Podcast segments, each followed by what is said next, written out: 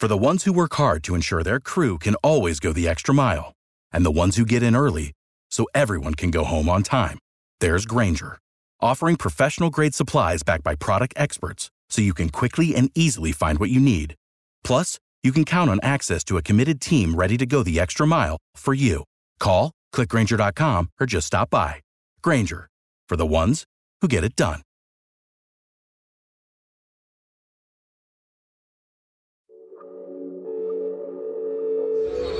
Larry Hughes is going to pop out and get the ball. Jordan's going to rub his man off of Laettner and then cut down the center and gets a nice pass from Larry Hughes.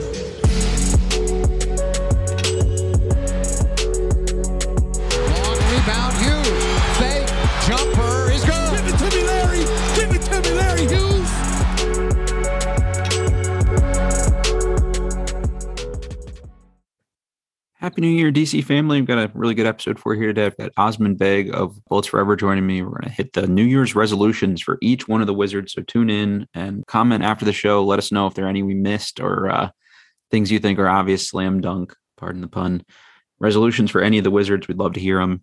Before we do that, I want to get a quick word from one of our sponsors, Bet Online. We're back and better than ever. A new web interface for the rest of the NBA season and more props, odds, and lines than ever before. BetOnline remains your number one spot for all the basketball and football betting action this season. Head to the new updated desktop or mobile website to sign up today and receive your 50% off welcome bonus on your first deposit. Just use our promo code BELIEVE50 to receive your bonus.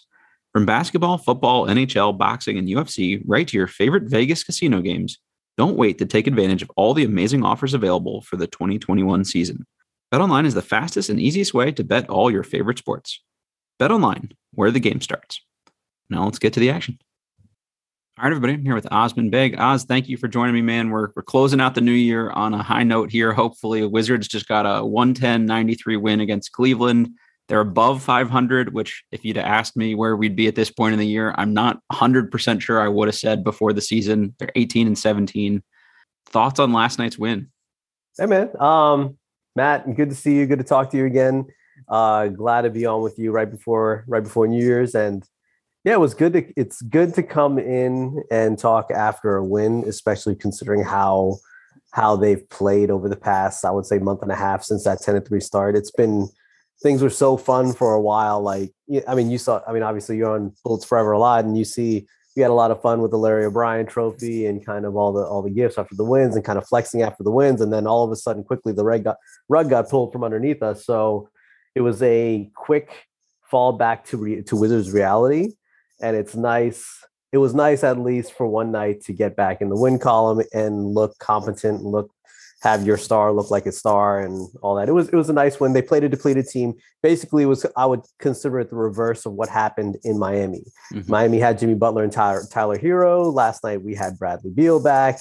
We looked like the more veteran team, and with Beal against the depleted Cavs roster, you should win. They did win, and they played well. So credit to them, and it was nice to get back in the win column. I think just how beat up everybody is right now. If teams can kind of survive this stretch of like Omicron and be 500 ish mm-hmm. over whatever period of time this thing lasts, I keep hearing, uh, you know, mid January they expect this thing to peak. So if we can go another two weeks and just like kind of split the difference, I, am happy yeah. to take that at this point. Yeah, and I think we do have to account for it. They had, they have had. It's not the toughest schedule, and they did benefit because they got the Brooklyn game postponed. Well, mm. I guess you could argue if they benefited because who would they have played that day, but right. they've had a pretty light schedule over the last like one to two weeks since they've came, since the West Coast trip. So they haven't had that many games, which benefited them. But on the flip side, they've played a lot of road games. They have not been home very often, and I think going into last night, twelve of their next fourteen were going to be at home. So, like you said, if they could win kind of stay above 500, get, build like a two, three game lead. Then you get to the deadline where Sheppard can make his roster tweaks that he does every single season. Then you have a chance to kind of, you have a chance to, to, uh, at least do the make the play in, if not maybe push for that sixth spot to get out of the play in. I think that 10 and 3 start like really crazily raised everybody's expectations for where this team is, where they are in kind of the I don't know, retooling process, let's say. But Sheppard has gone out and gotten people like Gafford and bought low on these guys, and they've mostly panned out. I mean, they're more have panned out than not. And I would expect him to be able to make some kind of move, whether it's on the margins, uh, consolidate a couple guys for somebody slightly better. I, you know, I, am Mhm. not sure what the exact move is, but I, I do expect him to do something here that makes this team better for that like stretch run. Yeah, it would be out of character for him not to. And actually, if you look back, even when Ernie was here, where Sheppard worked underneath him, annually they have always done something at the deadline, uh, whether it's trading for, um, I think it was Markieff Morris, or you know, or uh, it was Ney midseason. The Ney was midseason at the Bojan. deadline, I believe. They've always, yeah, Bojan. They've always done a move. It's kind of funny when you go on Wizards Twitter the day of the deadline, everyone is saying, "Oh my God, we're not doing anything again. We're not doing anything." Again. But literally every year they do something, whether it be it's be substantial or like you know, or just like you said, more on the margins. And the funny thing is, one of their margin moves, Gafford, has ended up being a pretty you know a pretty important move for this for this front office and for this team right now. So yeah, completely expect something to happen by the deadline. And uh, the next couple games specifically, they've got the Bulls on Saturday, the Hornets, and the Rockets after that. That should be a stretch where you can go at least two and one. I, I think this team has mostly been sort of trending back in the right direction. Like you have two kind of rough games in there where everybody was out, but you had the Utah game before that. The Knicks game, they looked pretty good, all things considered. Like I, I've started to like the basketball better recently. And I don't know that they're doing anything like super noticeably different. You know, like some Mhm. shots are going in. Right. Uh, some other teams are a little banged up as well here too, but uh, they're just kind of getting back, I think, a little bit toward uh, the thing that won them games at the beginning of the year. So hopefully that's sort of, you know, like sunk in with all the players, and and maybe um, you know that that helps them even more. I think. Yeah, I think so. I, I think even going back, even going back to the Utah game, um, a lot of it even goes just goes back to who's playing, and obviously the dynamic that we've been discussing all season with Dinwiddie and Beal. Yep. Um, in the Utah game, Beal was really on. I believe Dinwiddie didn't close that game. Wes Mhm. Unseld Jr. made the decision to not play him at the end of the fourth quarter, Right. and it's just been a cleaner, more fun team to watch with Beal leading the way versus Utah, with Dinwiddie leading the way versus New York and even uh, I think uh, even the the Miami game, I thought they at least they scored, they they competed with Mhm. the depleted roster. Yesterday was it's been better basketball to watch. I would definitely say that. Prior to that, I think they had that seven. They had lost seven of eight, and they weren't even competitive. Yeah, they're blocked. Or they were most of 'em. getting beat by twenty points a night with everyone playing. It was just bad basketball, and it wasn't. It was awful to watch, and that's kind of what pulled the rug out even more. Like just how they were losing. Like you expected them to come back to earth. Mhm. You did not. I don't think anyone expected them to go from ten and three to looking losing by 30 points on a nightly basis. And that's what was happening. Like even the last time we played the Cavs on, you know, on ludicrous night at, at, at Cap One. I mean, I, I was there that night and we were down like 35 points in the third quarter. And it's just like, this is, this is just awful. You know? If they'd had like two or three of those games in a row where they just like completely no showed, it would have been one thing. Like sometimes when you lose a tough game or two, like that takes Right. guys a while mentally to like get back from. But when you have an eight game stretch where you're mostly non competitive after being like super scrappy, uh, that was like, uh, okay, uh, what are we doing here? But a- at least Mhm. the the effort level on defense seems to be back, even if they're not playing great defense at the moment. But it Right. it looks like guys are trying again, at least. Yeah, absolutely. I think you saw it yesterday. They were trading buckets in the first quarter, and then they really started playing defense those last three quarters. And then at that, and, and that's really where they stretched the lead open and kept it that way. And, and you're never going to shut an NBA team down for 48 minutes anyway. So, like, sometimes if you can just kind of weather the storm enough to get some stops later, uh, guys cool off, those kinds of things. So, uh, you and I had exchanged a message early in the first quarter there, and it was like, okay, uh, not much defense is being played, you know, 10 Mhm. minutes into this game. And it sort of, I'm going to give us credit for it. I think it mostly turned around after that point. Yeah. Oh yeah, yeah. We yeah. It was definitely us. You know, give us all credit, Yeah, not I some. so. Uh, yeah, at least the vast majority. Uh, all right, I want to do something a little fun here today. Although some of these maybe aren't as fun, but it is New Year's Eve while we're recording this. Probably after that for some of you listening. But we wanted to do New Year's resolutions for each member of the Wizard. So I just have sort of a random um, order of guys here, but I'll, I'll throw them your way, and uh, we can kind of beat them up a little bit here. So the first one I've got is Spencer Dinwiddie. Actually, I'll take this one first if you don't mind. Yeah. For him, my New Year's resolution is be the same player whether Beal is in or not. Uh, in four games without Beal, he's averaging 26 points, seven rebounds, nine assists, 50% from the field, 48% from three. I mean, like, there's got to be a way to get closer to that player while they're both in. Right. That sample size. So initially, he had three games where he did well without Beal, and people mm-hmm. like, oh, it's only three games. And then he looked awful when Beal was in, especially right before Beal went into protocols. And immediately the next game, all of a sudden he's putting up 20 and 10 again. Mm-hmm. So you can't chalk it up to coincidence. There's an issue there with them learning how to play together. So actually, in that regard, like I wanted to ask you a question because I was trying to, I was thinking about this more and more last night after the game what teams okay we both agree that beal has kind of developed into more of an on-ball scorer versus just pure shooter correct? Mm-hmm. yep.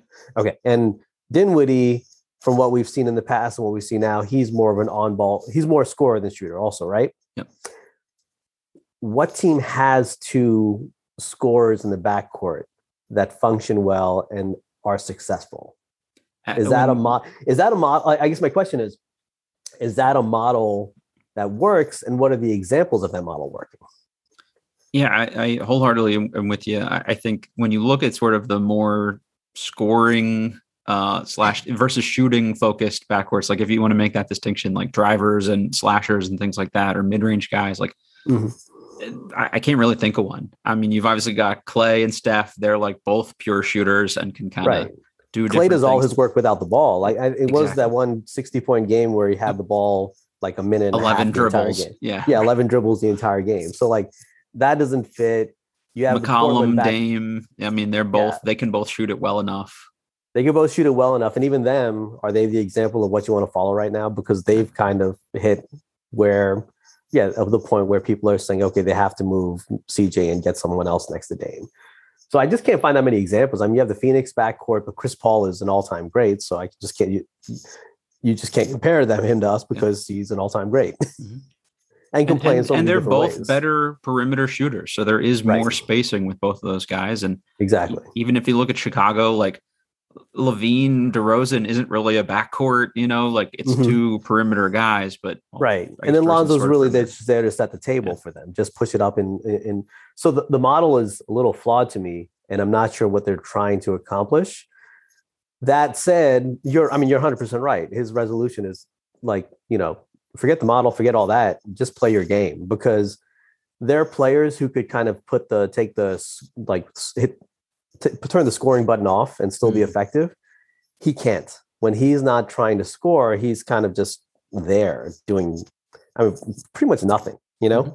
Like, at least like uh, a Satoransky type who was here, Wanamaker yesterday, or players like that they were not scorers. They would score like 11 points a game, get like eight assists, but they would bring it up, move without the ball, spot up. They were natural in that role. Dinwiddie is not natural in that role, so he's very ineffective when he's not looking to score. Yeah, I'm 100% with you. I think the thought was, hey, Beal's not been shooting particularly well. When was Beal last a good shooter? It's when he had like a real sort of drive and kick point guard who got into the teeth of defense, like gave him good clean looks I don't know. Dinwiddie's good at getting to the paint. Maybe he can do that, but he hasn't really done that. Um, so I think that's another thing for him. Like, if you're not healthy enough to like be really aggressive and dynamic, then maybe sit for a while. And if you are mm-hmm. healthy enough, like trust your body enough to like be, a, you know, be an attacking point guard again. That's like when yeah. Dinwiddie was really good in Brooklyn. Was when he was like, all right, shit, I'm getting to the lane. I'm big. Yeah. I'm longer. And then you make some shots and sort of work your way back out.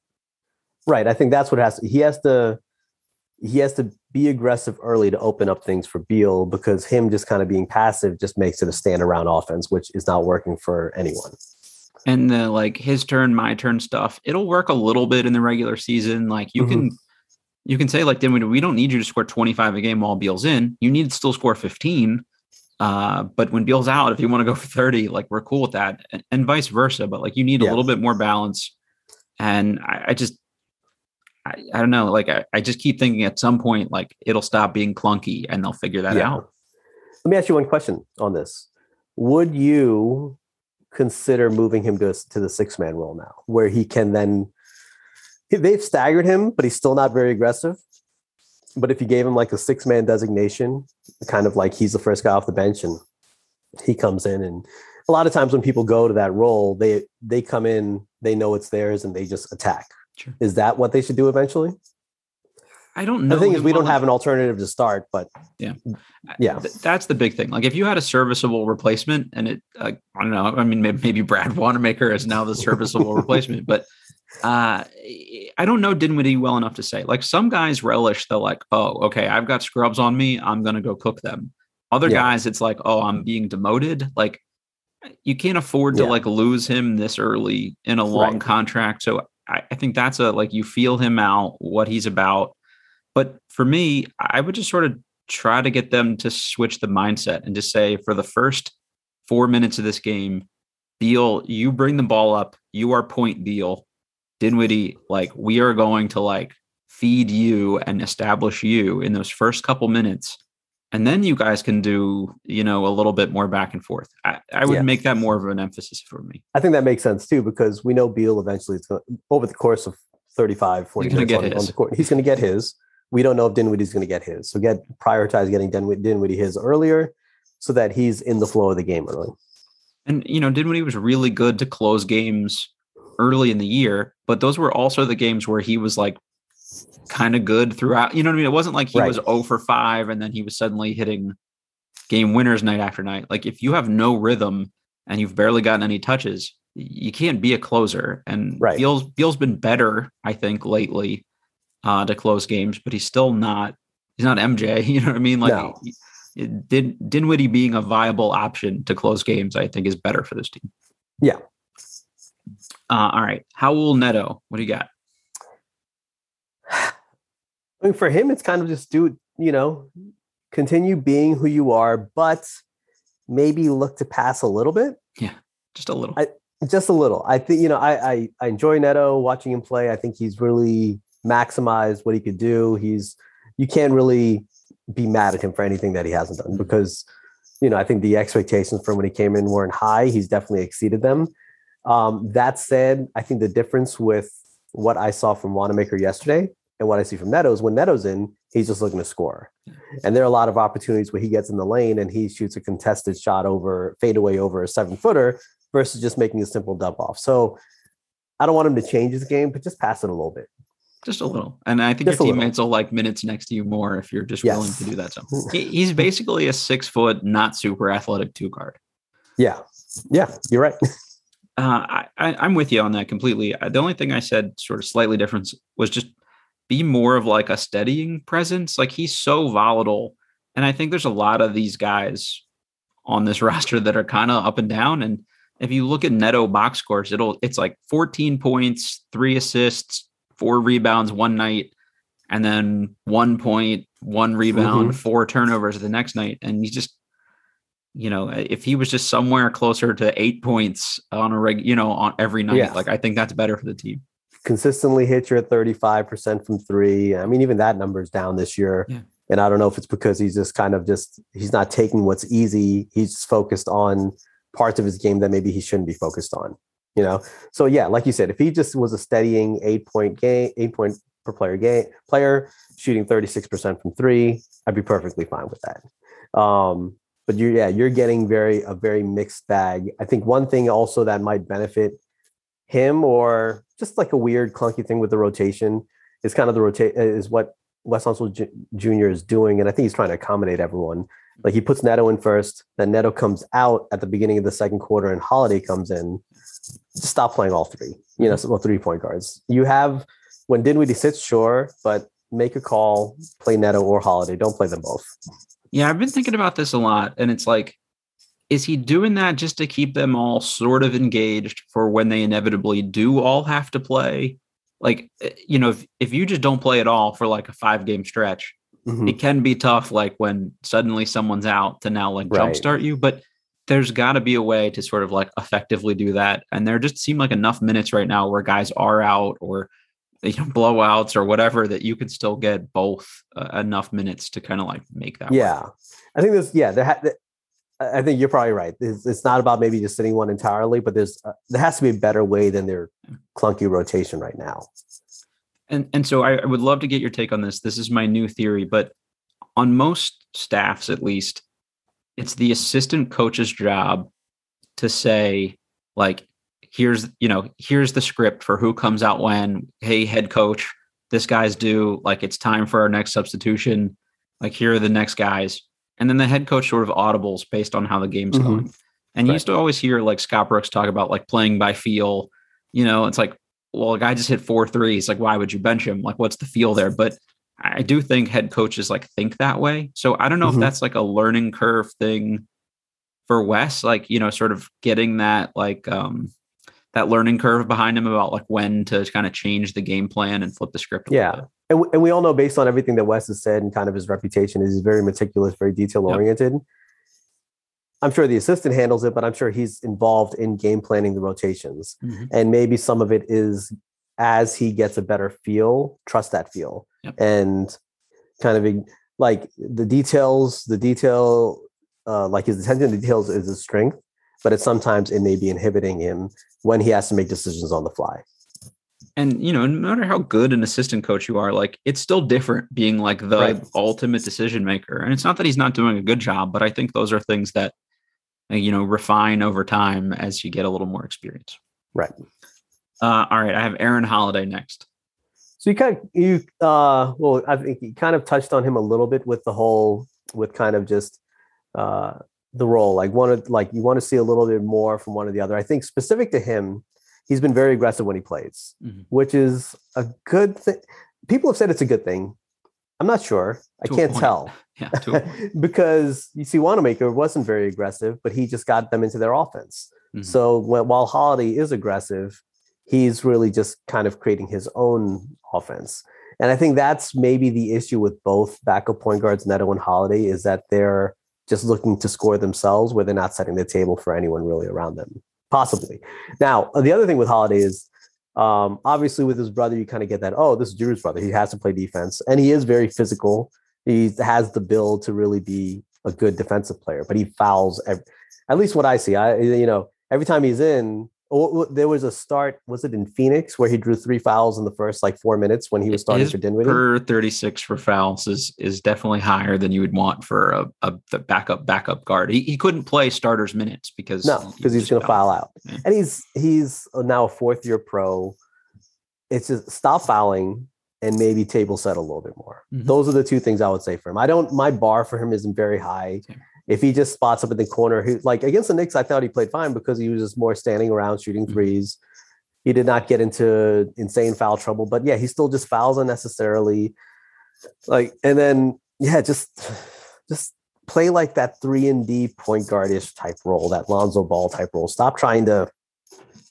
I think the thing that drives me crazy is when players, and I get it, like players have a different expectation of themselves, but when they come in and try to do too much, like especially when you see a lot of these call ups now, you know, right now, you're not going to make an impression by coming in and trying to score 20.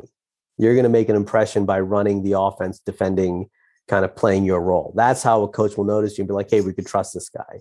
Not by like, hey, I'm going to ball stop and shoot.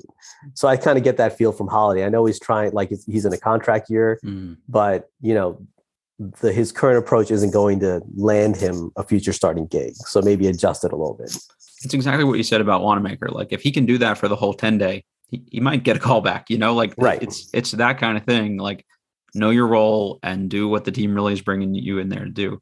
I, I will say on the, the Wanamaker thing, I wonder how much of last night's success is nobody could scout him. You know what I mean? Like he came in at the last minute. They weren't even like running their typical stuff because he kind of couldn't. It was just like, hey, go Mhm. play. And and that's hard for a team to kind of game plan around. And Right. how much can you game plan right now anyway? Like they didn't even know Beal was going to play until you know game time kind of stuff. Like, so I, I'm curious to see if like because Brad Wanamaker in Boston when he played was bad. Like I can confirm that I saw those minutes, but he was I didn't real like watching. solid When I saw him, I was just like, "He, this guy's not good." Yeah. Well, night. If we I get talk that every night, I'm okay with that. I kind of consider what he did last night like a Satoransky type game. Yeah. You know, he just played like let. ev- I think part of a point guard's job is to let everyone else be able to play their game, and he did that. Not forced. Now, I don't. I don't trust that Wanamaker could do this over the long haul. Uh, but like, if it does make me think in hindsight, when they, traded Satoransky, maybe they just kept him because he was doing just fine in his role. Yeah, I, I know. I, I have kind of wanted like that kind of guy, whether he's off the bench or whatever, just somebody that can do a little bit of of everything and be aggressive if you need him to, but doesn't force stuff when he doesn't have it going. Like I, I think you need more of those kind of gluey Right. guys. Exactly. The one I had for Holiday was, and and the thing that bothered me about picking him up was like he couldn't beat out TJ McConnell, and not to besmirch TJ too much because he's he is a better player than he gets credit for, but like TJ's thing is like I will pick you up 94 feet every night, and I'm going to be so annoying. And if I'm Holiday, like that's what I would be trying to do to like carve out my you know my niche in the league is to like I'm going to be so pesty. I'm going to follow all these guys around. I'm just going to like hound some somebody else's backup point guard and Mhm. play real hard for like two or three minutes and then come out and then maybe I'll get two or three good minutes later. That, that's what I would like to see from him. But to that point, Holiday, I think, has tried that a little bit, but he just can't stop fouling. Fouling, yeah. So but that's also to be a that's also the learning that. curve. Like you have to you have to adjust to how you're being called. Yep. And you but you could still be a pest without Mhm. fouling. And he needs to figure that out because it's just not working for him right now. Yeah, instead of making them like dribble the ball up and then wait till they get to the three point line and then you hound them and foul them, like get up in Mhm. them as soon as they inbound the ball. Just make them Yeah. work a little harder, slow Right. them down so they take longer to get into a set, uh, something like that. Uh, all right, next one, Bradley Beal. I I had this written in advance and I wrote get vaccinated. Um, he has now ruined that for us. For anyone that has not heard that news yet, um, Vaxed Beal is the best Beal. Uh, so I, I changed this one a little bit to just have fun, like be Yeah. into it. Last night he was like clapping and laughing and like high fiving people in the crowd. Like his teammates feed on that, and he sets the tone for the whole rest of the team. Mhm. When he's like pouty emo Beal, the whole rest of the team seems to do that too. So like whatever we saw in the Cleveland game, like we need from him energy wise most nights, I think. Yeah, I agree. Uh, actually, you know, it's funny that you said that because I was having the same thought. I was like, he looks happy. And it's like you almost wonder after that media day press conference last year, Yep. where he became the story because of his stance and well, mm-hmm. we don't need to get into politics here, but he had a he had a very a very loud stance that drew a lot of attention and drew a lot of criticism. And it's like almost did he become like like Brad has been kind of the like when Wall was here, Wall He's took a lot of the key. attention. Yeah, he Beal's lower key, always kind of just been here. Like he, he part of the whole Beal thing is he would blend in anywhere, be a great fit. No, like he's not going to give you any like no problems. That's kind of why everyone always speculates. Oh, if he ever was available, any team would want him. Mhm. And that was the first time where it's like, whoa, what is he saying here? And then um maybe he just didn't like thrive as being I don't, I don't want to say the villain. I don't know what the right word is, but you know what I said? Like all that attention probably maybe had a like- negative, eff- yeah, had a negative effect on him. And I think what you saw at the beginning of the season is the team had success while he was not having success. Mhm. And then when he was not having success, then he had said something where he wasn't sure if it was sustainable. Now, I took kind of issue with that because it's like, okay, hit, yes, they eventually they would need Beal to play better for that winning to be sustainable, but it was built around defense. Mhm. So, but as he was struggling, then he was really, I think we've seen him work the refs for years, but it went to like another level where he's literally just engaging with the refs the entire game and he's like pouting on the floor and he just wasn't playing well. And then, like, I think on the West Coast trip, he started finding his jump shot, then he went into protocols. But then yesterday, you saw a continuation of that. His, his shot was there. He looked happy. He played very well. I mean, that's really that yesterday, even though he took 23 shots and people say, oh, well, he still shot a lot. It's like, okay, it's fine if you shoot a lot if you're making shots. Sure. Um, if you're making shots, shoot a lot, and then you have 10 assists to two and two turnovers, that's perfectly fine. The problem is when you're taking 20 shots to score 22 points and you're nothing turning it over as much as you're you're turning it over as often as you're getting an assist. That's not a formula for any sustained success. So th- it looked really like everybody eats Brad Beal Mhm. yesterday, and he was happy, and the team was ha- like, so that's great. So now he just yeah, like piggybacking on what you said, that attitude, that approach, even during the tough times, is what I'd ask. Look, his resolution: don't pout, don't get frustrated by the referees, don't worry about all star games, any of that stuff. Just play ball, have fun. Go back to everybody eats Brad Beal, who like yeah, who was yeah, that's really the player that caught everyone's attention in the league. I think for anybody that's played at literally any level, like you can go out and if you play bad one night, but your team keeps winning, you can still have fun. But if you have a bunch of those nights in a row, it stops being fun when you're consistently like underperforming or, or you become frustrated by it. And I think some of that was new ball, some of that was new rules.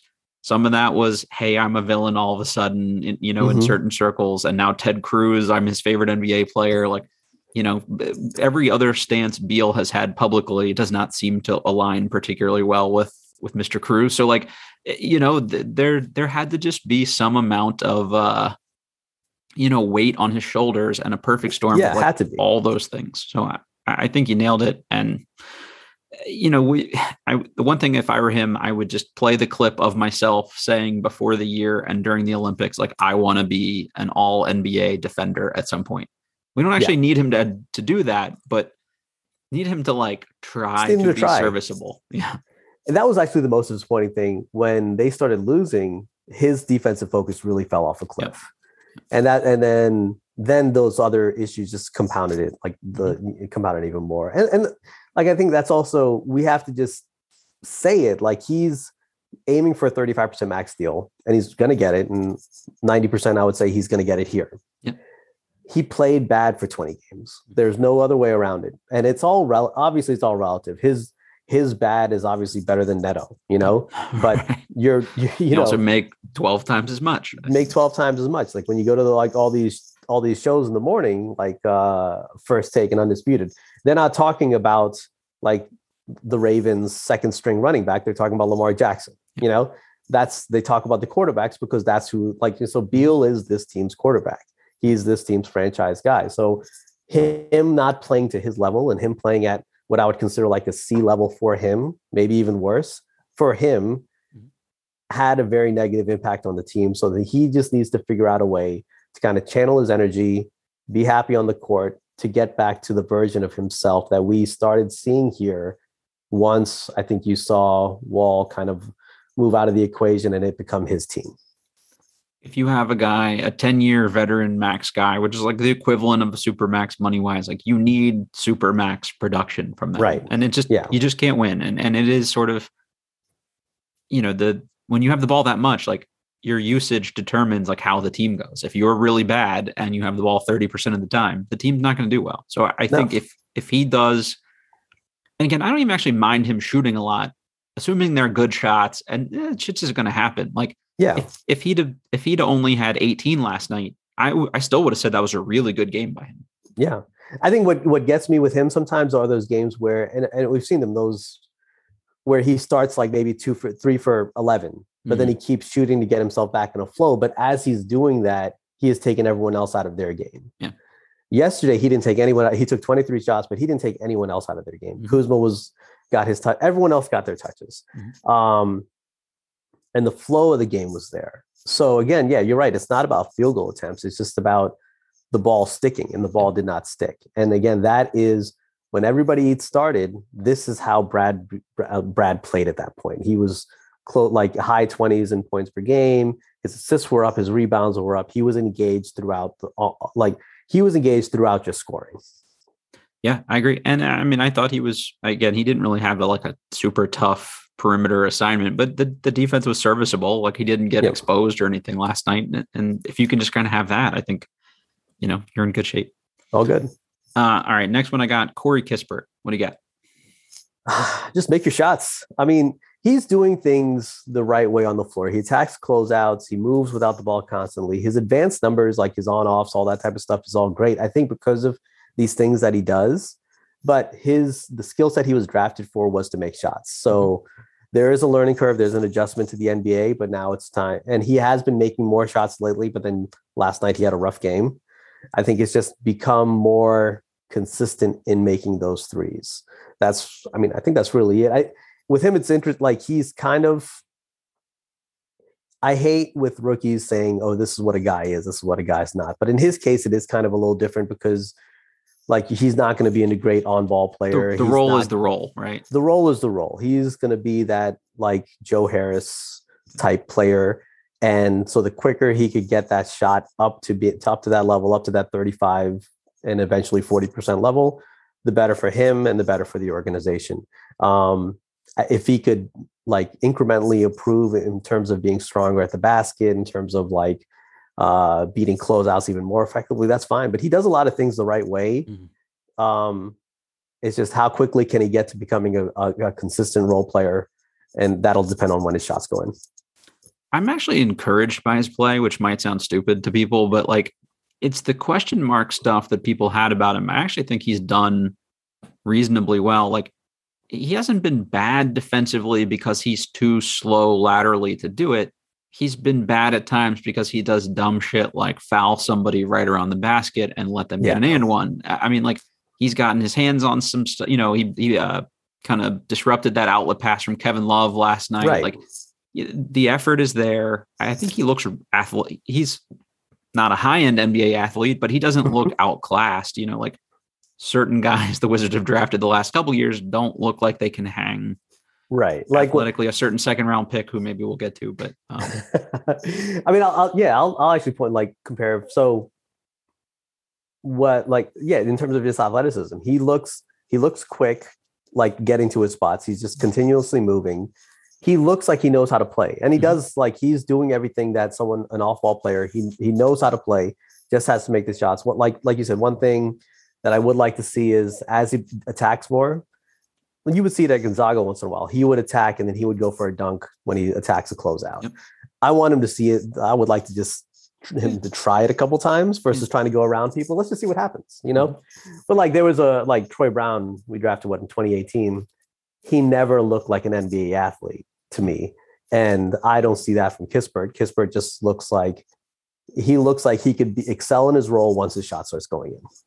I would say Troy never looked like it looked athletic enough to capitalize on his particular skill set, right? Like you right. needed him to be an attacking, slashing kind of guy because he wasn't a shooter and he wasn't a good enough athlete to do that. Like Kispert, he's going to be mostly a spot up guy. You attack a closeout to keep guys honest, which he's done right done well, but like he's actually done that pretty well, I think. Yeah. Yeah. The, the shot looks kind of flat. And and I went back and I actually had an old um Gonzaga game on my on my DVR from from last season. And he took seven threes in this game against Kansas, I want to say, and every one of them was like toe on line from the college line.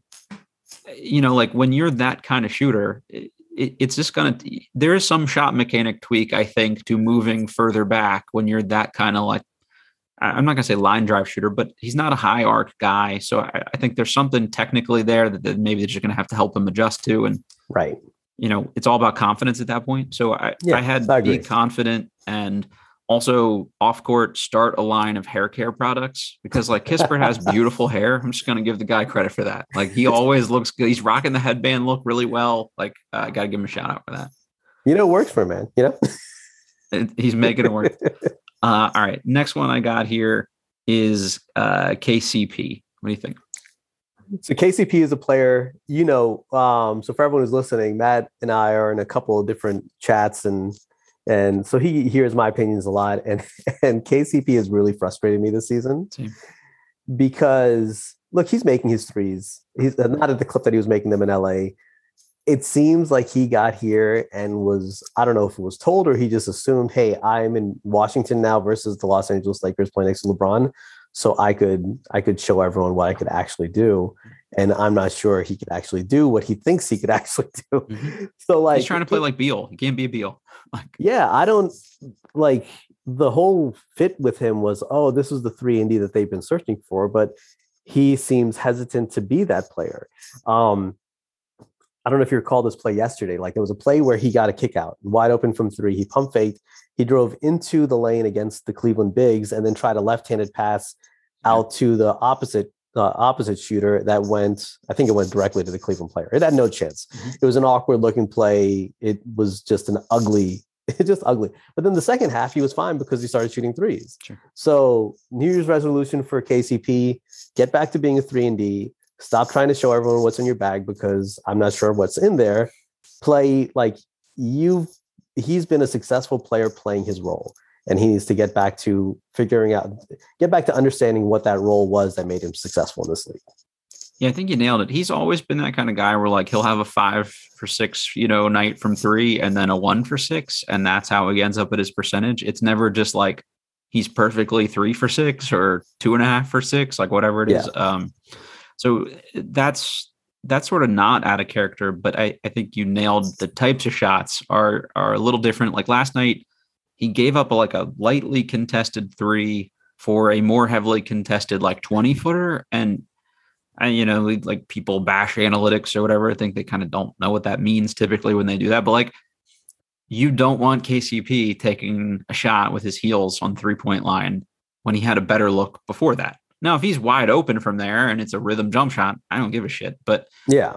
uh, it- it's just it's I don't know for for him. I think I can live with all the offense stuff too. But like even during that like really kind of rough seven or eight game stretch, his defense was noticeably worse also. And and Wes said before the beginning of the season, like KCP is our best perimeter defender. After 10 games, he said the same thing. Like they need that from him. Like Right. Beal's not going to do it. Dinwiddie's not going to do it. Like somebody has to take pride in taking the other team's best guard and shutting them down. Like maybe you have Deni do it for the the wings. Maybe you Mhm. have Gafford can do that for the bigs, like whatever. But like he has to be the guy to be the point of attack defender for for them. Really, I think Right. He needs to understand what the team needs, not what he needs. He needs exactly. and the team needs him to shoot threes, not just like not keep pump faking off the line and and trying what he has been. And they need him to just lock down on defense. His drop on defense during post the 10 and 3 start is was was disappointing because it's like he's really not doing what the team needs, chasing something that no one no one cited as like, hey, we want this. So it was glad to see the second half where he got back to that. But now that's really what I want to see. I don't want to see these like playmaking attempts by him or what have you. He just needs to, he needs to like, like three and D needs to be stamped. Everyone gets him like got him anything for Christmas. Hopefully, just said three and D on it, and he just doesn't lose those. Yeah, just just remembers that tattooed in his oh. brain. You know? I love that. Yeah, you should put it on all the mirrors in the locker room. Yeah. and that kind of thing. You know what? I, I always think like some guys like need a couple touches where they like try to ISO or a little get a little rhythm, a little confidence to them. Like I'm okay with that. Like here and there, it's just the the percentage of or the ratio of those things has been a little skewed. Um, yeah. as all. So uh, the the next one I have on here is Kuzma, and it's it's the same thing in my opinion. Just like do what you do, and I we talked about this already. Like I would have him watch last night's game film, and Kuzma's hit some big shots for them. They've been like wide open corner threes with his feet set. He's not doing like the weird fade away from the top of the key with a hand in his face thing, or like trying to dribble 15 times. And uh, you know, I've seen a lot of people say like Kuzma needs to stop trying to be KD. Well, even if you watch KD, he's not dribbling between his legs 17 times and then like isoing a guy. It's like two or three dribbles, pull up. Like Right. it's a lot more like meat and potatoes that I think people give him credit for. Like I, even if Kuzma handles a little, I, I can live with that because he actually makes some good passes. He is a little wild. I think it still offsets as more good than bad, but like keep rebounding, be big. Rather than try to be a guard, I'd actually rather see him try to be like a small ball center. And that's where you like exploit his length and quickness and athleticism is against bigger guys, not against smaller guys. So do what you do would be my resolution for him. Right. So going like, I think we talked before the season when we talked about Kuzma, and even kind of from afar, I'm like, oh, this guy should be able to shoot. You'd see the summer work shots, the mm-hmm. workouts. His form was good. Yeah. His mechanics are fine, but when he gets on the court, he does funky stuff that kind of messes with it. Like you said, he like he's good from the corners. That I think he's shooting close 40% from the corners on threes. Everywhere else, he's sub 30%. percent Mhm. And like you see him when he gets it, he unnecessarily fades away on like on a catch and shoot three. It's like kind of out He'll- of control or off off center. Yeah, and it's like- you're never going to be a consistent shooter if you fade away for no reason on a catch and shoot three when no one's even near you. Even at the free throw line, like there's no reason for him to be sub 70%. But like I was paying attention yesterday and I think I, tweeted it from the Bullets Forever account. Like he he's so stiff at the line and he's kind of drifting back. It's like just take two dribbles, keep your balance, keep your weight forward, and just t- take the shot. He makes things more complicated than they have to be. And I think you saw that in the Miami game in particular, where he had a chance to kind of be the featured option with everyone in, in protocols. Um, when he got downhill, when he dipped his shoulder to the basket, he was great. When he was drifting to the corners and trying to shoot floaters, like running to the to his right, like 15 foot floaters, he they predictably missed. So yesterday he kind of find found the right formula where he just basically drove to the basket, dipped his shoulder into the defender, and he would spin off him to the basket or just kind of go dunk the ball. That's really what he has to do. Like, and it is it is kind of funny. Um, Kuzma, what they say he's six. He says he's six ten, or someone says he's six ten. Uh, Rui is what six eight, six nine. And remember last height. year, every yeah. game, hey, Rui should go dunk that. Rui should go dunk that. That was always the solution. It's like, well, okay, that's this guy's taller. That advice should still be kind of given to this guy too. Like he needs to be stronger at the basket, and that's where he needs to like like that's where he needs to excel. And we saw it yesterday. Hopefully, he could keep it up. But like, yeah, that version is the best version. The kind of finesse drift back version of Kuz is is not that great. you know, if they trade Harrell or somebody at the deadline, like I almost think Kuzma would be better in like the Thomas Bryant role, like a spread yeah. the floor big and just like out hustle whoever Ed Davis or whoever is on you, you know, in, in the second unit. Like that would be, I think, where you best exploit the things he does well. And then if they put a smaller guy on you, then just dump truck them to the hoop or post up yeah. or whatever it is. Uh, but uh, it, it's the okay, I've got a smaller guy on me and I'm going to try to shake them on the perimeter. Like that's that's not a good recipe for success. No, it's not like anytime I've seen he's tried to put the dribble down against smaller guys and he's he's like and, and, and, like you play a lot of pickup. Whenever a big guy tries to all of a sudden isolate a small guy, it's like the small guy always takes the ball. Yeah. You know, and it's like they think less dribbles thinks, are better. Yeah, everyone thinks that's the advantage. It's like you see, it's like the Chris Paul switch on defense. Whenever mm-hmm. Chris Paul gets switched on to like a bigger guy, and for some reason they keep feeding the bigger guy, even though Chris Paul always takes the ball from him. Yeah. It's just they, you know, Kuzma needs to. He needs to. He, I'm not saying like with KCP it was like be a 3D. Kuzma just like be big, yeah. use your strength, use your size, and work more inside than you are. Yeah, I, and make things less complicated. I, I agree. Like simplify for him is is a better thing, and then you don't have to think too much, and then you don't run into like the brain cramp, throw it to the wrong team kind of plays. Like right. But if you got it's like some high post stuff from him, I actually think that's good because he does make some good reads. Like he's a little sloppy, but um, the the thing you touch on there with his his shooting and the fading away, like if you talk to like really good shooters, everybody always talks about like up top what their mechanics look like and things like that. And eh, they'll they'll almost tell you like lower body is more important than what you do with your upper body. Like you can't have horrible, you know, form, but it, like all those guys from like the waist down are reasonably balanced or centered right. most of the time. You get like a JJ Redick who like he's still mostly balanced, but he's like the best at like kind of shooting that like leaning you mm-hmm. know, around a, a pick three. But for the most part, the lower body is like set, and and that's the difference for Kuzma when he makes shots and when he's not. So I, I think that's a resolution. And then the most important resolution for Kyle Kuzma is just get a new stylist.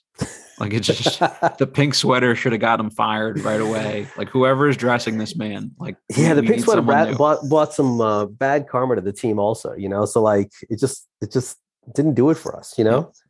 Now, I like some like some of the other looks. Look, some of the other looks I'm watching, and I'm like, you know what? Maybe I could try it. I asked my kid, and he's like, "No, you can't." No. like, are you sure?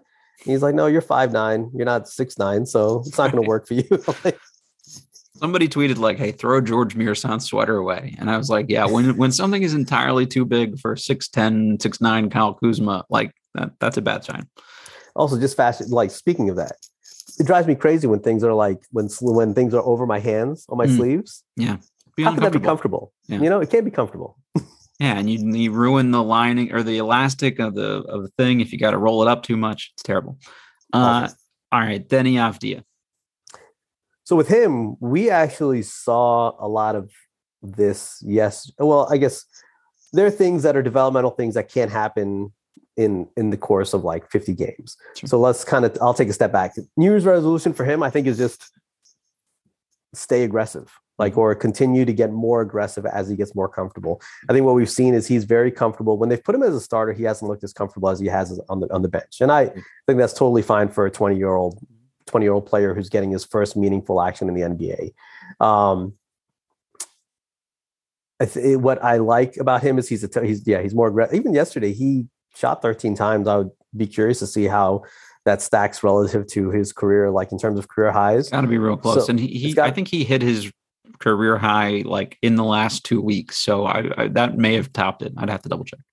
what I like what we're seeing is he's become he's becoming more consistent when he's in that bench role. Like uh, you're beginning to be able to count on him for 10 to 12 points when he's off the bench, Mhm. uh, five to six rebounds, a couple of assists, and good defense. Well, I mean, potentially great defense if he keeps this up. So I think that's what you want to see. If a young player can be consistent, so I, I would actually stop yo-yoing him- yo-yoing him in and out of the lineup as start as a starter. Keep him in his bench role, but let his minutes grow as he just gets more and more comfortable.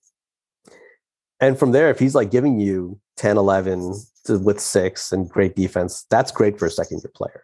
Um, long term resolutions for him, he has to develop the left. Yeah. And I think his shot is coming along. Like he shot poorly yesterday. But I actually think what I really liked, and this is like a, it's kind of tough for a young kid. Like he missed three uncontested threes in the first half, and then he got a fourth one in the corner. And you could tell he did not want to take that shot. He totally aimed it. He missed badly. Then he sunk his head. He came back in the second half. The first three chance he got from three, he made. Yep. And that's actually pretty good for a young kid, like to be able to shake it off, not let that compound, not carry it over to the second half. It's like kind of uh, defensive back memory, like short term memory. Like, so that was good to see that his free throw shooting is improved. So you see like the steady growth on the shooting side. And I think like, you know, for him long term, you want him to get to like that 35, 36% level from three, if if not a little better. I don't think he'll ever be a 40% shooter. But again, if he could get to that 35 to 38% level, that's fine. He has to develop the left hand though. Because like everyone wants him to handle the ball, but if he can only go right and if he can't finish with his left or dribble left, it's going to become an issue. Luckily, Cleveland kept letting him get right in the second half, and teams do, but eventually teams are going to take that away. So he has to figure out how to finish with his left, and that's more of an offseason project, I think. Yeah, I, w- I would spend the entire next calendar year with my right hand in my pocket whenever I'm not in the court. I would be texting left-handed. I would be eating left-handed. Whatever you, you got wipe your ass left-handed. I don't care what it is. Like just just build that thing up. I'm I'm like you said, I'm not as worried about the shooting. They've kind of like did a lot of stuff to his form in the last two years. It just takes reps with a consistent Right. like, you know, here's my set form that I'm going to stick with and and that'll kind of work itself out over time. But his biggest advantage is being able to beat bigger guys. And if, like you said, if you can only go right, that, that only lasts you for for so long. So that, that that's my biggest thing. Like just Yeah. handcuff yourself and and work on that left, no matter what it takes. That's that's it, really. Um, I think what uh, I think another encouraging thing for him, just overall with Deni, is last season he started off well, then he had COVID, then he was really kind of pretty bad Mhm. before he got injured. He was Yep. bad the rest of the way. This season, he's really kind of is he is he the first guy that comes off the bench now? It seems that way. It's hard to tell the last like It week is hard so, to you know, tell couple weeks, but yeah, he, he he's one of the first guys, depending on sort of situation. I think. He's one of the first guys who comes off the bench, and he's like, uh, and he's playing. He seems to be playing well over twenty minutes a night now. And there, see, there's this context to like every kind of season, and I think you and I've talked about this before. The 2019-2020 Wizards that would just score 140 but give up 150. Hmm. They were not playing meaningful basketball. They were not trying to win. They were not. They were just there, finishing out a season, trying to get a better lottery pick, what have you. Yeah. So young guys playing in that season does not equate to and, and look, we're not a title team now. We're not trying like there's no one has any illusions of this being a title team, but they're trying to win. Yeah. So the bar is different. The minutes, it's not a Detroit Pistons type situation or a um, Orlando or Orlando where young guys are just going to get their 30 minutes a night. They're going to get their 15 shots and they're going to have some big nights because they're going to have some big nights. You're going to have to fit into a veteran team's role, which is kind of like awkward about our whole direction, but it is what it is, you know. But it's like you're you're on a vet team playing a vet like playing the role that a young player would play on a vet team when you're on the Wizards. So if he could be consistent in that type of role in meaningful basketball, that's pretty big for a 20 year old. Wholeheartedly agree. Uh, next one, Davis Bertans. I had like multiple versions of this, and they I tried to make them progressively less mean. It started with going to witness protection, move back to Latvia, demand a trade, and, and what I've settled on, just trying to be semi a professional about this, is just.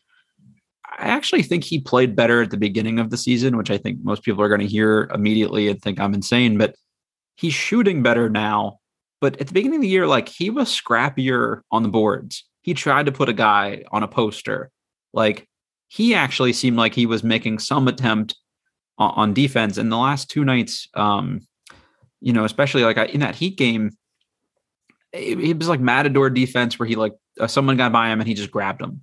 You can't yeah. do that. Like uh, now, there's some situations where you get a total mismatch and you want to bear hug a guy. Like cool, but the beginning of the year, like he was trying to get scrappy, and I actually liked seeing him get into it with Avdija a little bit. Like you need some kind of edge from him. This is a guy that lost a finger in a wood cutting accident.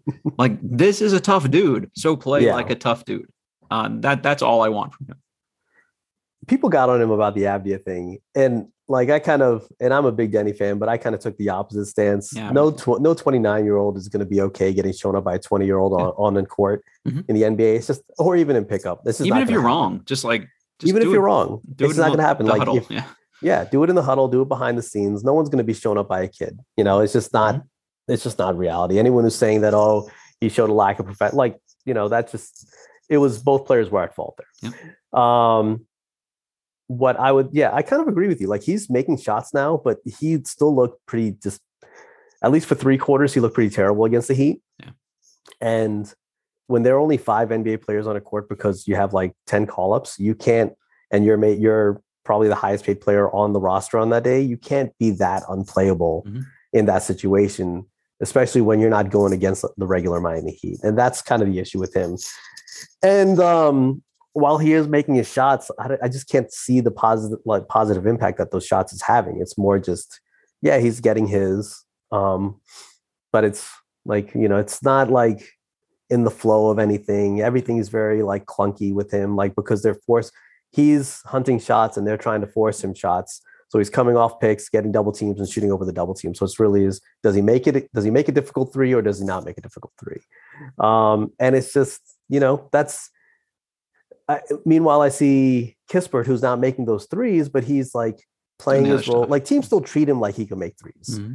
I think that's the thing. The scouting report, Kispert does not make threes, but teams play him that way. So he's still beating closeouts and he's just playing a nice fundamental way. So even though he's not playing great individually, he's not impeding anything around him. Yeah. Bertans seems to be impeding things around him because he's trying to find his shot and it's just you know I, I don't know if it's working but like you said I, in terms of resolutions I, he is making shots so i can't say go back to making shots but like also just try to be a little bit more of a complete player you're not going to be a complete player but just be a little bit more of a complete player kispert misses those threes kind of short and flat and it ends up with like a rebound closer to the basket when bertans takes a 30 footer from around a curl with a high arc those are long rebounds and it becomes a floor balance thing. And he's not going to beat anybody back down court and like effectively right. defend them. So like eh, just his shots throw you off a lot more than than Kispert's misses. So eh, you know, just eh, there was a stretch in that um Sixers game where like he actually took a couple good open rhythm threes and he got cooked by Korkmaz, but like you know, he's to get cooked by people. Yeah. You, you got to be a little better defensively, but he actually did seem to help them offensively for a while. And then he got pulled. And, but yeah, it's, it's, I think it's exactly what you said is like taking the right shots is big too. And, and just sometimes he kind of forces shit.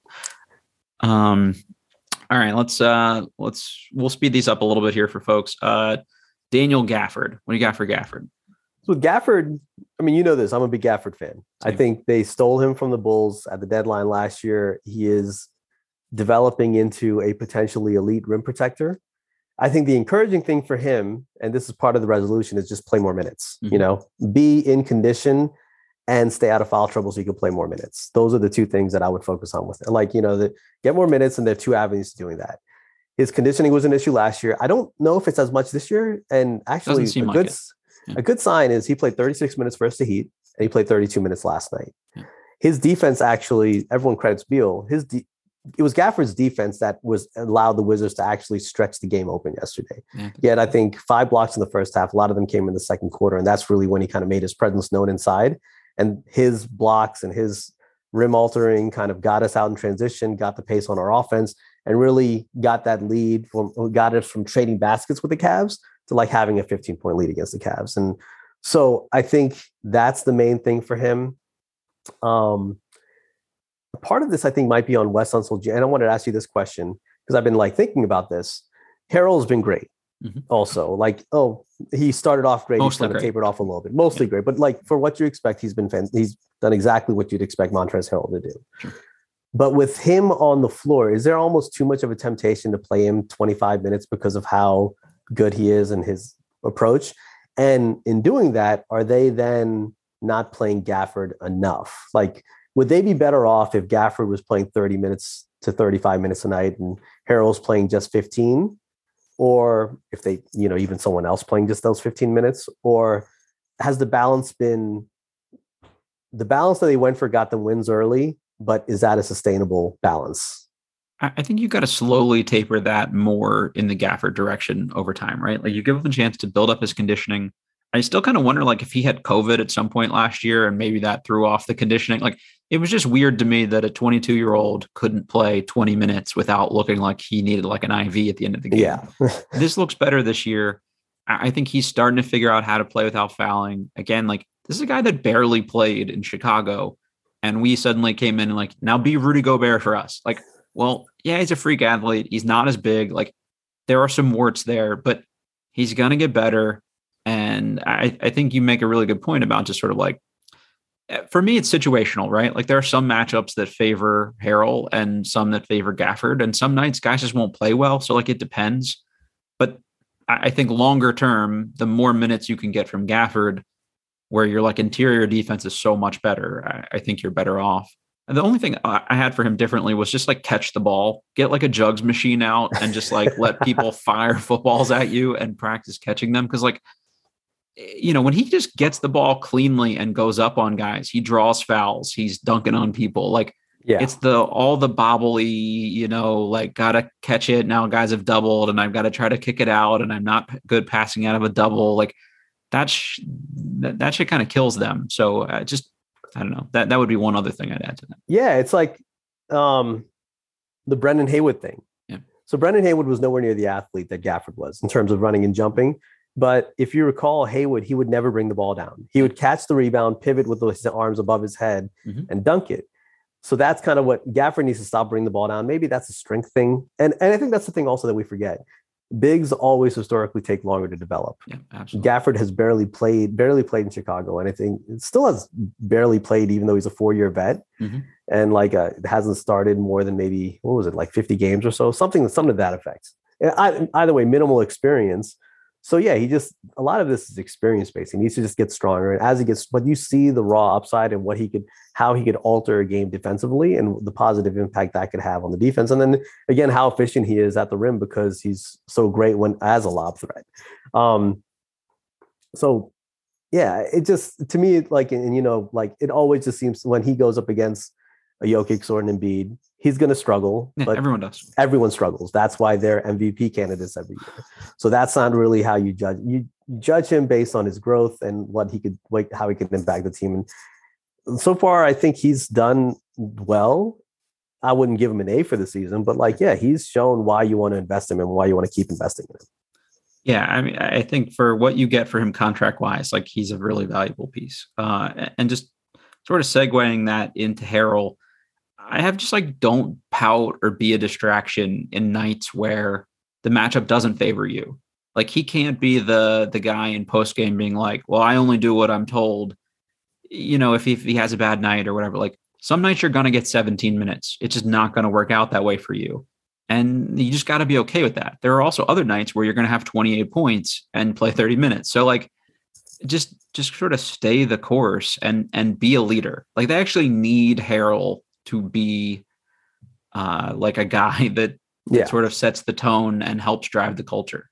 And I think he drove the like he set the tone early in Yeah, the he did. season. He, his play, he was playing at an all star level off the Mhm. bench, even though he's a bench player. He was like if they had stopped after the season after 15 games and said made an all star team, he would have been on the all star team. agreed. It was disappointing though, like you said, how when they started struggling, I think he after the Detroit game where he didn't play much, he was upset, and then uh, maybe it wasn't Detroit. It was, there was a game you recall where Gafford kind of really played a lot of minutes. Harrell sat on the bench at the end. He was upset Mhm. and, or at least didn't seem happy. And then there was a, well, I'm just doing what I'm told. It's like, you got to keep, you can't be a leader only when it's good for you. You have to be a leader all the time, even when you're struggling. And I think, like you said, their matchups that just we went through a part of the schedule where we were playing just gigantic bigs, and he just, you just can't play Harrell against Hassan Whiteside and Rudy Gobert and like those seven foot two guys. It's just not going to work defensively. He's going to struggle because he doesn't really stretch the floor in those matchups. So it's like you almost need that third center option for those type of matchups, like mm-hmm. a like a Robin Lopez type, yeah, just a huge or an Alex Len. You just, yeah. yeah, you just need the huge human because he's not that person. He's not that player, so he can't. Like I remember being at that Utah game and uh, the one over here, and like Whiteside was just having his way with him, and it just was never it was never going to work, and they kept him on the floor, and it was just infuriating to watch. uh, next one, Anthony Gill. I, I said just keep doing what you're doing. Try to mentor all the young guys being constantly called up. Like Gill's a guy, he's a good story for those kind of fringe NBA guys. Just tell them what it's like to be a professional, and that's all we need from you, really. Yeah.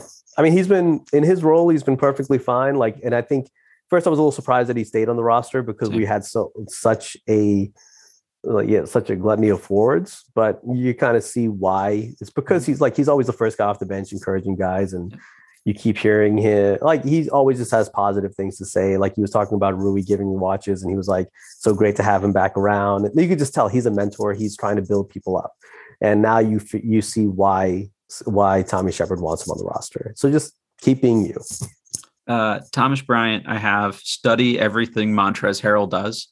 To me, like Bryant could give you most of what Harrell does in terms of energy and hustle but he's also bigger and he shoots it better and he'll presumably cost less. Uh, so if only one of the two of them is a candidate to come back next year, you're going to get Bryant on a much cheaper deal. And I think he could do most of those things. So I, I would say just watch a lot of Harrell tape. Yeah, I think I, I, think that's the same thing. Earlier in the season, you know, I was kind of leaning more Harrell versus Bryant. Same. That said, now with the size issues, and I still don't think Bryant like he, Bryant never was a great rim defender. Yeah, he's soft, even though he was seven foot, he's, yeah. he's, at least bigger. So I think because of that size difference, he's still. I think you would still need a third large human, like you said. Yeah. But with his size, if he just like the Thomas Bryant when we first got him, like you love to play. He was all high, all high mm-hmm. energy, all going to the basket. Then he started trying to expand his game with step back jumpers and things like that, and that's what I just didn't like. It's like we're not trying to build. Uh, don't try to build an offense around you try to just excel again, excel in your role. And then that's excelling in his role is what got him paid. Mm-hmm. Like that's how he got his contract. So he needs to get back when he gets on the court, get back to being that. Don't try to showcase for another contract. Don't try to like show that you could do step back, jab step jumpers. Just keep relentlessly attacking the rim and try defensively. I don't expect him to be a high end defender, but just at least try. Yeah. Yeah. Use your fouls wisely and, and play hard. Uh, all right. The last one on like the real sort of set 15 man roster I've got here is Isaiah Todd. Anything for Todd?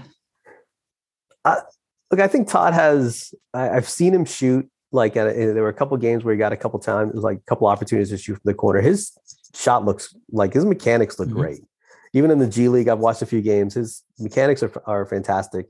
He just still needs to, his it's just a timing thing with him. When he gets on the court, you could tell he's in Miami. He was very rushed. Mm-hmm. Like he was just kind of like his the game. You could just tell Some was going nerves fast and stuff too. Exactly. I think he just needs a lot of he needs a lot of uh, G League minutes, and I would just keep play like keep playing there, keep plugging away, focus on making those threes. Also, kind of just focus on when he has gotten in, and it's always tough because it's garbage time. A lot of in a lot of those moments where he shoots like a 20 foot fadeaway over someone. Just like shoot the three or attack the basket, work inside the paint. Don't take shots that the that your head coach will never want to see you take. Mm-hmm. Yeah, that even that's, if you make that, that, that's that's not going to help your minutes. It's not going to help your cause. It's just going to yeah. You what you want to show them in your limited minutes is that hey, what you want to show Wes Unseld Jr. that okay, I could trust this guy to do the right thing, and that's your quickest path to becoming a bigger part of the roster. Yeah, I mean, honestly, watch Gill. Like, spend a lot of time with Gill, And and mm-hmm. the, the, resolution I had for him is follow Deni Avdija's model in terms of Avdija stays after games. Well, Todd already does that. When Todd doesn't play, he sits and takes hundred jumpers, and you know, like on court immediately after games. Like, and Avdija said recently that he and Kuzma have gotten into a routine of playing one on one against each other after practices and stuff, just to like, you know, have somebody to go at physically and work on moves. Like that would be really good for Todd to have one of those older guys sort of like take him aside and do those things with him. And if even if it's someone like Gill that's not playing a lot of minutes and is fresh enough to do it, I, I think that would be huge. Yeah, and actually, you've watched so you've watched more Go-Go than I have. How has Todd been like kind of attacking the basket? Uh, he doesn't finish very well yet. Like he's real yeah. athletic and he doesn't finish like a real athletic guy. Like uh, there was one play against the they had a back to back against the Maine Red Claws or not whatever mm-hmm. Maine's not used to be the Red Claws. They're the Celtics now. I, the G League names change too much for me, which kills me. But against Maine, whatever they're called now, I think it's the Celtics. Um, where like he could have posterized a guy. And if you watch their pregame, like in layup lines, like he's doing like windmills and stuff from like you know, like well beyond the block. Like he's athletic and he like tried to finger roll it and got like swatted. And you're like, dude, what are you doing? Like dunk on be- him or get fouled. Yeah, make a highlight, you know? Just go strong on that. And I do love actually what you were saying. I love the one-on-one thing, the workouts. I think that's like I like you don't want guys playing one-on-one when they get on the floor. You don't want it looking like they're just kind of going through a scripted one-on-one workout. But for young guys who kind of just will look, eventually you'll get stuck on the floor and you'll need a go-to move. That's where you could kind of work on those. Like, hey, what do I do when I'm kind of caught, like caught with five seconds left on the shot clock, and they've t- they've pushed me off the three-point line? What can I do here? So I think that's a great exercise. And yeah, I would encourage Todd. I would encourage Rui. Um, when he's like, I know it's like when he clears, like all those guys should be. That's something that they all should stick around and just do after after the workouts. Gilbert Arenas said on this podcast that what was huge for him was playing one on ones in uh, Golden State with Larry after games and just like, this is a good perimeter defender. What are moves yeah. that work to beat him? And that was huge. Um, all right. And then there's the everybody else, all the 10 day 10 day call ups, Wanamaker, Johnson, Sword, Ayayi, Goodwin, Eshike, Schakel, Cassius Winston, the whole crew just stay ready. Like you're clearly gonna right. like need to get call ups. So to just be prepared for that. So let me ask you something. Is Cassius in protocols or is he hurt? Not that I'm aware of. Is he uh, and he's still our two-way guy? He is one of the two two ways with Ayayi. So look, this is not this is kind of low hanging. Let's not really a major issue. But if our two-way guy who is in his second year is gets bumped for um Wanamaker, and then the game before, I think Goodwin played point guard, right? Mm-hmm. What? Why is why is he still the two way guy? he was listed on the last um, pregame as inactive, and it just says in parentheses two way, whereas everyone else has health and safety protocols. So it just it just seems like if he's not able to get in in this type of role, then what are we still doing there? so the only other consideration here is, and they didn't do this last year because of COVID. I don't know if they've waived that or not this year, but there are a limited amount of games and reps you can get with an NBA team as a two way player. So I yeah. don't know if they're saying there's guys we can call up right now we'll save Cassius Winston minutes for later in the year. He is coming off an injury and sort of slowly okay. working back from it. So that's the only thing I could point to is like maybe, or he's just been real bad and they don't want to like cut bait too early because it looks bad to cut your second round pick. That's all I got. That's what I'm leaning. It might be that because it's like because yesterday I thought of it. I was like, wait, we have another point guard, but we never put him on the floor, regardless of how far down the depth chart we are.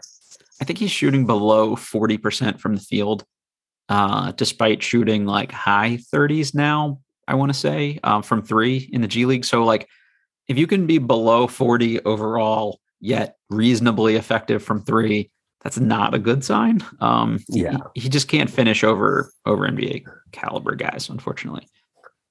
I mean, it uh, sticks. I had a little, I didn't have too much hope for him, but I was hoping that he would at least develop into maybe a third point guard. But right now, he seems more like he's a seventh point guard. I thought he'd be Holiday. Like whatever we get from Holiday, he could be that kind of heady, you know, smart backup guy. And people were comparing him to Kyle, Kyle Lowry because they're both not super athletes. It's like, no, Kyle Lowry is athletic. Actually, he's strong as shit. Like he uses yeah. his body well. Like Cash is not so much. Uh, all right. Wes Unseld Jr. I think with him, just like as he uh, resolution for him, I think you touched on earlier, as he gets more comfortable, just kind of trust instincts more during the game versus making everything as regimented, as detail oriented. That's really the thing. Like his, that's his strength. Mm-hmm. But that the time for that strength is in your preparation for the game, not and also to be be ready for situations that may occur like oh this matchup is in what should i like kind of go to your rolodex of memory? Mhm. but at some point you also have to let your instincts take over and you have to trust that your knowledge base that that leads that your knowledge base that you're basing your instincts off is like there and just kind of just roll with it. Like trust the players more. Um i don't think you need like i'm not sure exactly what's going on in the offense. Is like in terms of is it dinwiddie beal the combo? Is it is it like they're calling too many plays are they calling plays because neither guy is really comfortable with the other guy on the floor but it just needs to be a little more free flowing and i think that's the thing that being said when josh robbins had that report that people were not were upset about the offense i was not like taking an anti-west stance there because it's like okay don't like you're not defending now either so 15 games not- in, calm down. yeah, it's 15 games in. There's a learning curve for him. There's also a learning curve for all the player, like the majority of the players were just not playing well at that point. So, you know, um, I think yeah, just trust your instincts. Maybe ease off a little bit uh, in terms of like how regimented it is, and just uh, yeah, just trust it at that point. And this is why they should have made a coaching change move. Like Ted should have eaten the money. I don't want to speak for another person's money, but if you'd have had him last year to learn through this or the year before, I, I think he would be a noticeably better, more effective head coach just because he'd he'd have have the reps to do that. I also wonder if like would he have benefited? I, I like I always they did not have like an ex a recent ex head coach on his staff with him, and would that have Mm. helped him? Yeah. Some somebody to kind of like be in his ear a little bit and like, hey, Right. you know. Yeah, Yeah. I, I'm with you. I actually think that would be big. Or another just like another big time assistant, like or former player or something that kind of helps move some things over. Yeah, Exactly. I, I I think something like that would help. Um, Tommy Sheppard, don't don't sit on that extension. Like keep working, keep doing what you're doing, and find us the next Gafford. That needs to be his resolution. Give us, yeah, give I us think I think that has those. to happen, and because I think you are seeing some redundant, like you're seeing redundancies on the roster. You're seeing like when when Bryant comes back, you're going to have a Bryant Harrell issue, like in terms of who's playing. Um, you're going to have like you have like Bertan. You have too many forwards right now. Still, you still need to rebalance the roster. There's still tweaks that he has to make. I don't expect like a grand move for an all star. Like I know people are saying, "Hey, let's go chase the bonus." I would be shocked if that happened. Like if they try something that big, Mm. at least now. Um, but there are still moves to be made. There's still roster consolidation to be done. Cons- and I, and I think at the deadline, it is time to consolidate. You've seen now kind of what you have, what you don't have. Uh, figure out what you need and kind of make those margin moves so that like find your next Gafford to fit into the equation and kind of clean up around the edges a little bit. Totally agree. Uh, this is a bonus one for everybody. NBC, give us more Chris Miller, Glenn Consort combo. I, I'm I'm loving what Miller brings to the to the table so far. Yeah, so we haven't gotten to, we haven't officially heard why they're out, right? Gooden. My assumption is health and safety protocols, but I I don't know. we don't for know. Sure. Yeah. Yeah, uh, it's just been so much better to listen to. Consort's, I think, always been great. Like, uh, you know, he's he gives you kind of that he's an ex scout, and he'll tell you every broadcast he's an ex scout. But actually, it's still interesting because he'll tell you he, kind of like lays it lay, lays it on you exactly what a player is doing well, what it what the player doesn't do well. Now, obviously, there's still the homer touch because every broadcast crew for a team has that homer touch. But And like, you want that. You don't want And you someone want that's just like uh, too objective about your team. Right, exactly. And but he's still been good and and yeah, Chris Miller's been great. Like he probably should have got the job immediately after Buckhantz. And like, look, hey, fix a mistake if you can. I, ever, I have yet to see a single person say this broadcast is not better. no, I- there has not been a single person. And I Justin still Kutcher's like really good at being just like a professional broadcaster, but you could apply that to NASCAR, to baseball, to college football, like whatever. Yeah. There's nothing that makes him like uniquely qualified to be the Wizards play-by-play guy. let's also be honest, like there's no connect like Drew Gooden was a part like a very late in the career part-time player here. Yeah. Like you don't identify Gooden as a wizard. Agreed. Yeah, Kutcher, uh, you know, he's has no like ties to the area as far as that I know. Chris Miller's been here for years, knows the players, he's there, and Glenn Consort's been here for years. There's an there's an attachment to those guys. Mhm. There's no attachment to Kutcher and Gooden, and it's more like, wait, why are these two guys?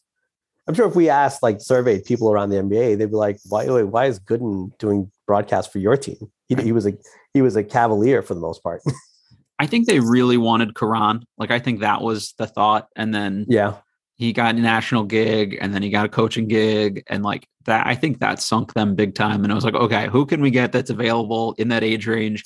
We can't have anybody really from the arenas teams because you know there's some shenanigans there. There's some issues. Yeah. and and Haywood's on NBA TV already, so like Haywood would have been them. good too. Like I would have liked Haywood too, but like yeah, like you said, he's not going to give up NBA TV to just do this only. I would think, or maybe he would. Like you know, but yeah, uh, I if if all of a sudden they announced today that we're pivoting and we're going Consort and Chris Miller, it'd be fantastic. You know, everyone would- like no one would complain.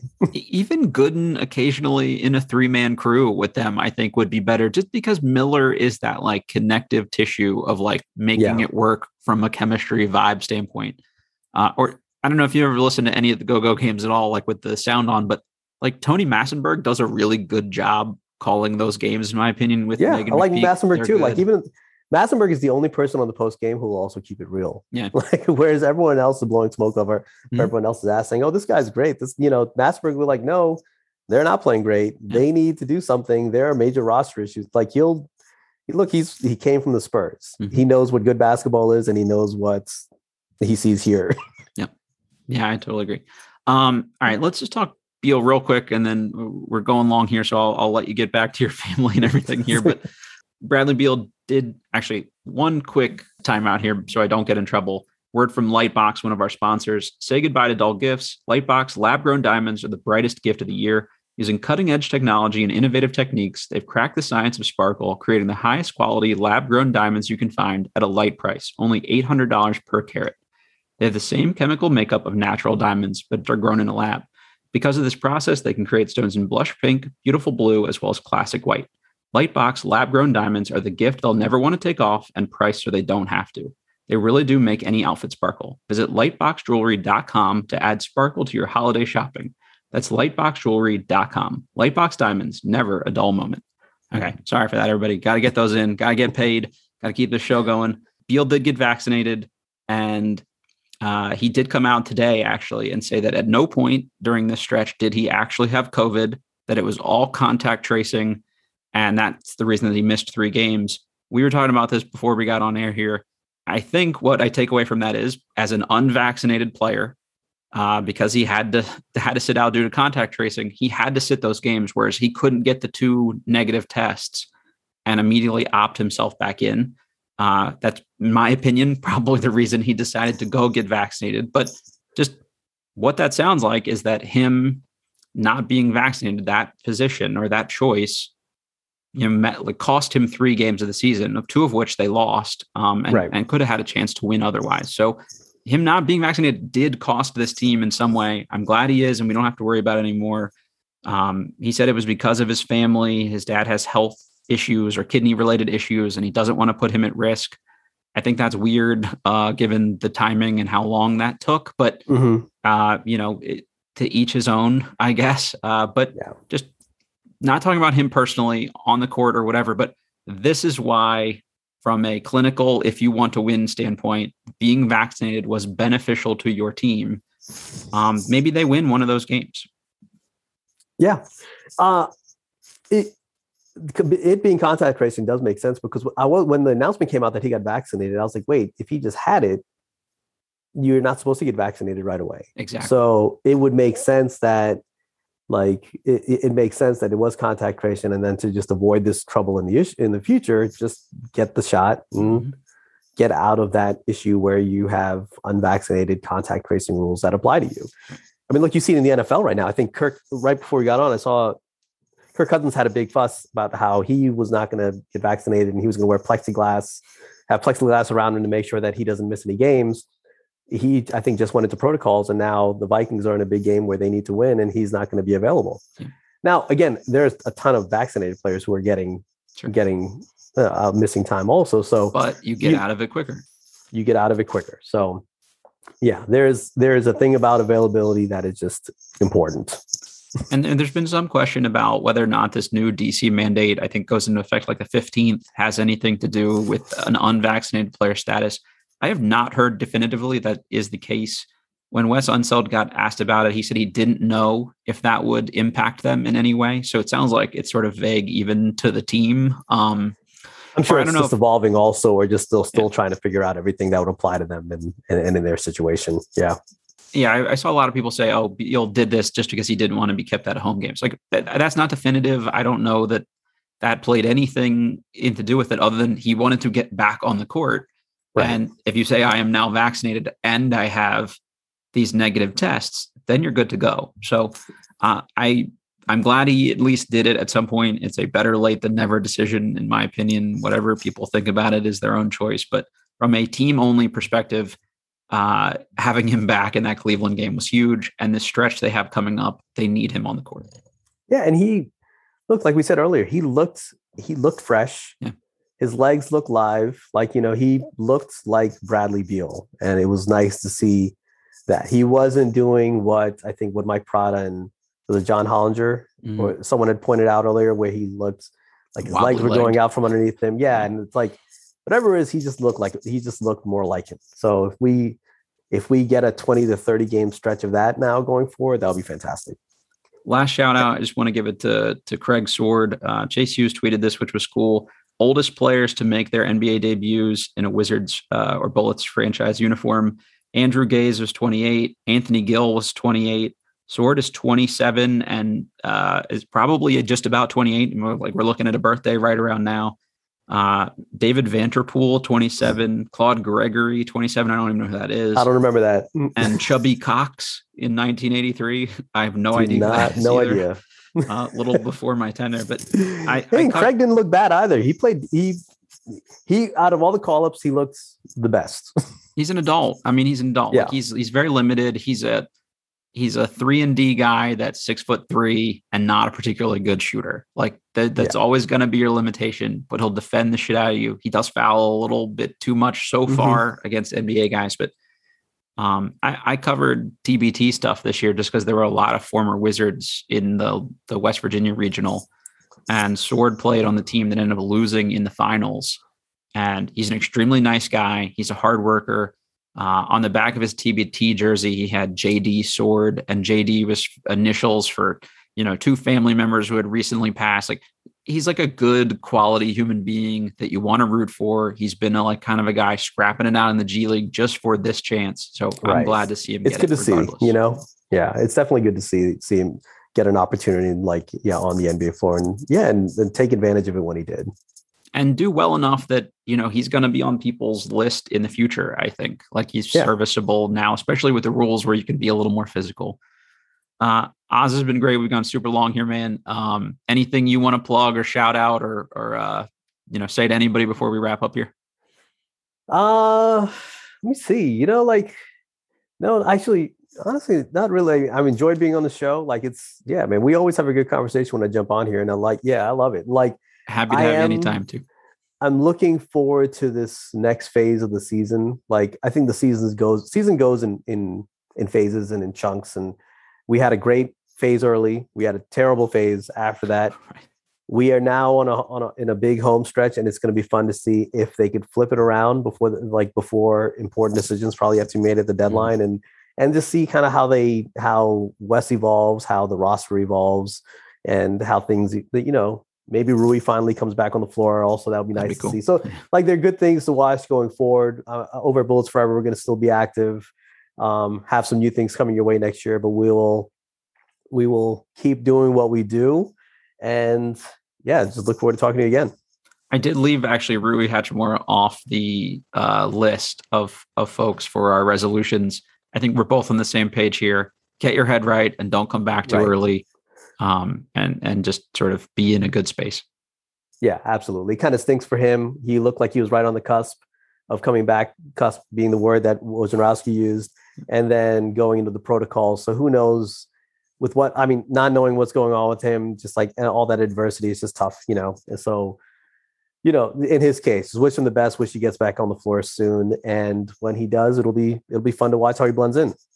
Yeah, I think that's a resolution for fans. Like let's cut the guy a break and let's really support the dude when he does get back on the court because that's the best way to get production out of him is to like be encouraging as a home fan base. If we're booing him and stuff too, I, I don't think that's going to help the case uh, at all here. So be kind. Uh, so thanks, man. I really appreciate it. Happy New Year to you and your family and everybody listening. Rate, review, subscribe, all that good stuff. And uh, we'll catch everybody here in the new year.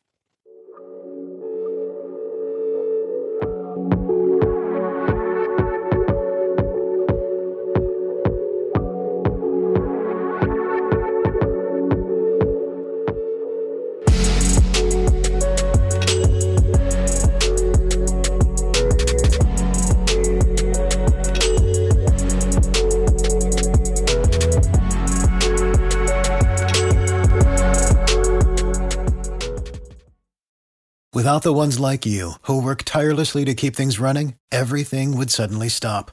Hospitals, factories, schools, and power plants, they all depend on you. No matter the weather, emergency, or time of day, you're the ones who get it done. At Grainger, we're here for you with professional grade industrial supplies. Count on real time product availability and fast delivery. Call clickgrainger.com or just stop by. Grainger for the ones who get it done.